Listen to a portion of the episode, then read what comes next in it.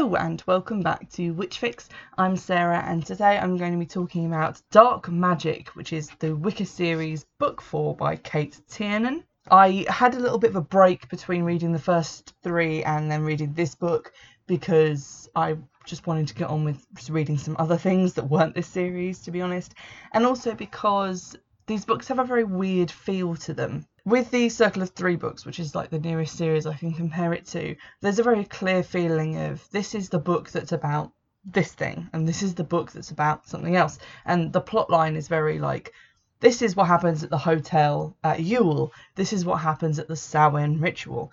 Um, and they're very broken up like that. And you can read one and then go, away and then read another one, and you can definitely remember what happened in each one. With the Wicca series, or the Sweep series, if you're not in the UK and Ireland, there is no sense of that. It feels like you're reading one book that has been, for some reason, split into 15 different volumes. Each book ends on a sort of cliffhanger and then picks up immediately from that in the next book. So when you're reading more than one any one time, you kind of start to forget what happened in each one because you're just following the same set of plot lines through the book. And certain things do happen, and there are plot points that you can maybe pin down to being in a specific book, but it does generally feel like the plot isn't really being split up into chunks to go into the different books. It is just continuing, and you buy the next book. It's sort of like a, a serialized TV show instead of a book series, which is very strange, but I decided to take this one out and give it a read because I've been putting it off for a while. The previous book left off with a fight between Morgan and Cal and Hunter. Hunter was trying to arrest Cal under the name of the council, and he'd put a, a sort of silver rope around his wrist that was burning him uh, as an attempt to control him and stop him using magic.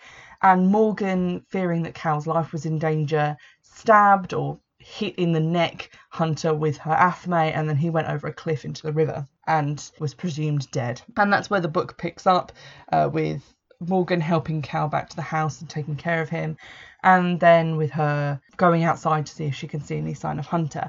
And because she can't, she calls 911 and says that she's seen someone fall into the river anonymously. And then she sends a witch message, which is sort of like um, a kind of thought message to Sky Eventide, who is Hunter's cousin, saying Hunter's in trouble, he needs you, he's gone into the river. And then everything's quite swiftly covered up. Cal's mother gets rid of Hunter's car, uh, and they sort of all pretend that it hasn't happened. And the first part of the book is Morgan kind of dealing with the idea that she might have killed someone. And it's not incredibly well put across that she feels guilty. Occasionally, she says things in her inner monologue, which is like, I still felt so guilty, but most of the time she's preoccupied with other stuff, like to do with her friends and family. And it's only rarely that she kind of thinks, oh yeah, I might have killed that guy there's not a huge amount of guilt there, and I put that down to the author obviously knowing that Hunter isn't dead and that he's going to make a, a reappearance later on in this book. I'm going to give a trigger warning for this book because there's quite a lot of um, emotional, uh, abusive shit in here, and also um, there's like a side plot line to do with Morgan's sister that involves sexual assault. Um, bear, bear that in mind if you're going to read this book. This one actually made me start liking Morgan more as a character for starters, she decides to finally confront her ex best friend Bree about the shit that Bree's been doing behind her back and, and kind of picking on her. Uh, and they actually have like a physical altercation, and she's like, I'm not going to stand for this anymore, and you're just jealous because you're used to me being your sidekick and you can't handle that I've now got a life of my own, which I think is quite true because I know Bree just has that kind of it girl feel about her character. So Morgan finally gets a spine, and that's all really cool. And then around page 44, we start to get an impression that maybe things are not going so well with Cal and his mother and Morgan's relationship. And this all kicks off because in the previous book, Morgan discovered her mother's tools, uh, her magical tools from the Belwicket Coven. And she tells this to a lady at the local Wiccan shop, and this lady is also a blood witch. And she says, You should bind those tools to you as soon as possible so that they can only be used by you. And she gives her a ritual to do this.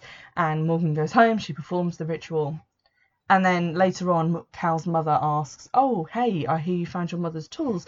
Maybe we can like work together, and I can show you how to use them. And you know, they must be very powerful." And Morgan's like, "Oh, I, I bound them to me, so they might not work if you try and use them to teach me things." And then there's a lot of awkwardness, uh, and it sort of becomes very clear that Selene has ulterior motives to do with these tools because she starts talking about, oh, well, we can unbind them from you. That's fine. And you start to get an iffy feeling about her and Cal. And that is because in book four, we finally find out that, well, we finally find out what any reasonably intelligent person could have told you in book one, which is that Cal and his mum are about 80 miles of bad road and not the heroes of the piece that they've been talked up to be uh, Cal reveals his true colours through various sort of actions. He's very strange throughout the book. He's kind of trying to get her to come and meet people at his house. He's not really taking no for an answer on the question of the tools or her coming to meet the rest of the Woodbane coven. And then you find out that him and his mum are actually Woodbanes, which is something that he denied in a previous book. So a lot of lies are revealed and it gets quite interesting. This leads Morgan to meet up with Hunter, who is obviously not dead, and Sky, and they kind of talk to each other. She finds out why they're there, and that basically that there's this plan that Selene has been executing all over the shop wherever she goes. She starts up a coven. She identifies the one blood witch or two blood witches who might be drawn into it. Um, and if they're Woodbane, she recruits them to her main coven, and if they're not, she kills them and takes their powers and is that's how she's been making herself stronger. So basically, although Morgan's family are also Woodbane, they were from a coven of good Woodbanes who had eschewed black magic. She starts to have real issues with the fact that Cal and his mum are traditional Woodbanes and that they might not be up to anything good. So she decides to confront Cal about this, which is stupid because she goes by herself and, you know, you know nothing good's going to happen. And surely enough, Cal bonks her on the head, puts her in a car, and drives her to his house, locks her in a, a magically spelled room so that she can't escape using magic, and then sets the house on fire, which is one hell of an acceleration. Essentially, I, I think he does this because when he's talking to her, it's it's been sort of his modus operandi for his mum to go and seduce young witches and bring them into the coven so that she can exploit them and take their powers or recruit them. But on this occasion, he's developed what he thinks of as loving feelings towards Morgan, but it's mainly an attraction to how powerful she is. And he can't handle her rejecting him, so he sets the house on fire while she's locked in it. So I think we can all say safely when I was reading book one, I'm like, I don't have good feelings about this Cal guy. I was right on the money, and I don't understand why it took four books to get to this point, but there we go. All of these books, to be honest, could have been smushed into one book of reasonable length because they're only about 180 pages a piece. So you could have smushed them into at least like do two books and then they're 400 pages each, and that would have been fine. But you know. And in the end, Morgan escapes from the fire because she sent out witch messages to literally anyone who would listen. She sends one to Robbie, who is her human friend who's part of the coven. She sends one to Bree, her ex best friend. She sends them to Sky and Hunter, and then everyone shows up to save her. And it looks like her relationship with Bree is now going to be repaired now that obviously Cal's out of the picture and they've had time to work through some of their shit.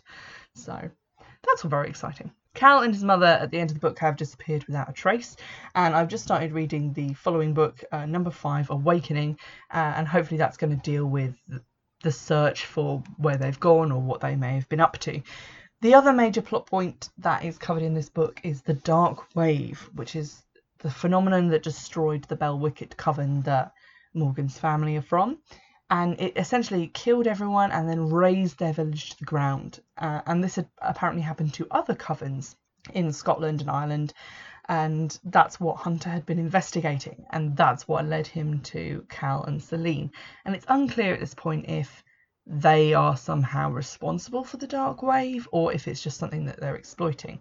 But he has this idea that it's being caused by summoning dark spirits, the spirits of things that have never been alive. So I'm assuming things like demons and various other nasties, uh, and sort of binding them together and creating this dark wave. So hopefully we'll find out more about that in the next book as well. I really liked this book. Um, it is hitting some nice um, witchy fantasy points. There's some particularly nice moments where Morgan finds that by using her mother's athame and kind of tracing it over the pages of her mother's Book of Shadows, she reveals secret messages. Um, that's very cool. There's a lot of secret rooms going on, which is also nice. I kind of want my own secret room now after seeing everybody else's. And generally, there's a lot more kind of active magic stuff going on uh, and nice little rituals and things, which is also nice. I'm quite enjoying that. It's definitely there's some a, a definite feeling of witch fulfillment going on in this book. One thing that I really liked was page 106, 107, and that's where they say. Um, basically Morgan is asked by one of the guys who runs the Wicca shop, you know, who do you trust? And she thinks to herself that when she'd had this conversation previously with another person who runs the shop, she'd said that the only person that you really have to trust is yourself and your inner knowledge. And I think that's really important. That's how we navigate our spiritual paths is by trying things and you know checking with ourselves internally and being like, does this feel right? Does this feel like it's nourishing my soul? Like it's coming from my spirit? Does this feel like something that I'm meant to be doing? And that's like your inner compass that kind of guides you through. And I think that's really important. And it's definitely something that Morgan has not been using for the last three books because the aforementioned bad road of Cal just she should have seen that coming from like a mile off. She's she seems ostensibly she's meant to be quite intelligent. I don't really understand how she didn't see this coming because he was kind of acting like the bad guy, but with like, you know, twirly moustache action. And it was pretty clear that his mum was sinister AF and that she was just hiding a bunch of stuff.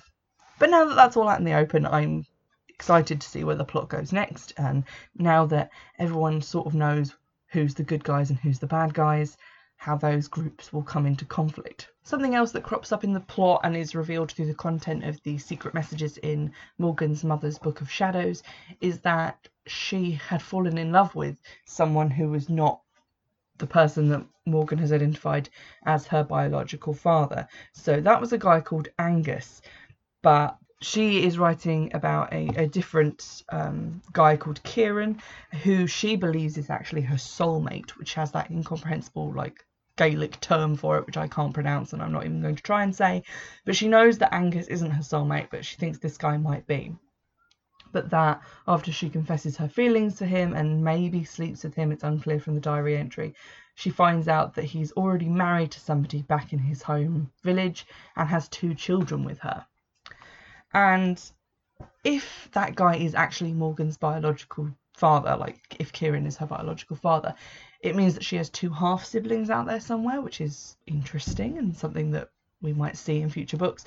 But uh, it isn't clear if Ciaran or Angus is her biological father at the moment. She definitely thinks that it's Angus, so I'm going to assume that it is, but we shall see. I'm sure that's not the last we'll hear of this mystery woman and her two children.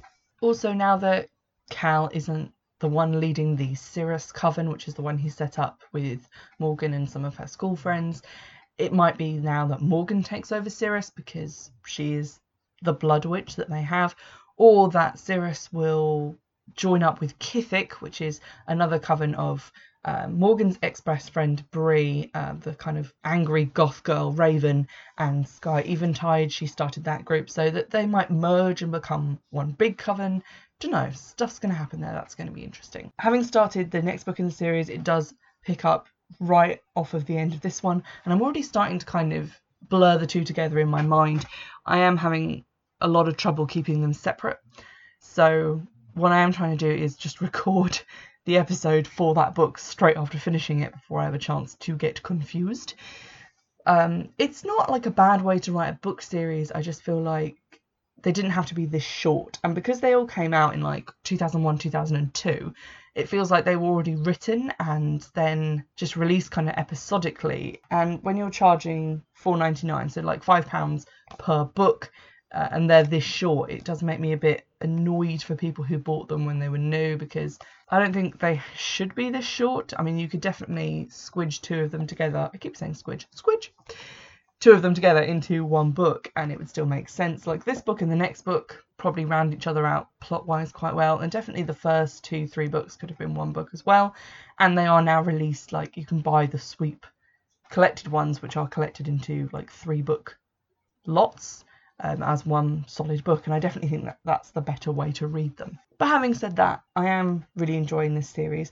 I'd be enjoying it a lot more unreservedly if they would just stop using the word Wicca. It annoys me because it's it's kind of conflating the two things together and it's like what you're doing is fantasy witchcraft so just say witchcraft you don't have to say wicca and then we all know where we are and you can make up your own rules for it whereas what this is trying to do is kind of use the wiccan rules like um like a lot of the tables of correspondences that, that you know they're using the same correspondences they're using the the five elements to do spell work meditations and things like that. And that's all Wiccan. And then at certain points, it just jumps straight off into I lit a candle and the flame lit itself because I'm magic. And it's like, if you just called that witchcraft, I would have gotten bored with you a lot sooner. Because at the moment you're kind of mixing two different things and it's a little bit confusing for me. I hope you've enjoyed this episode and do stay tuned for the rest of the Wicca slash sweep series. If you'd like to get in touch, you can do so by Twitter, which is at Witchfix, or by email, which is witchfixpodcast at gmail.com. You can also donate to my Patreon, and that is in the description box. And that would be very helpful with buying the final three books in this series, which I still haven't gotten around to finding online. In the meantime, I'll see you in the next episode. Bye!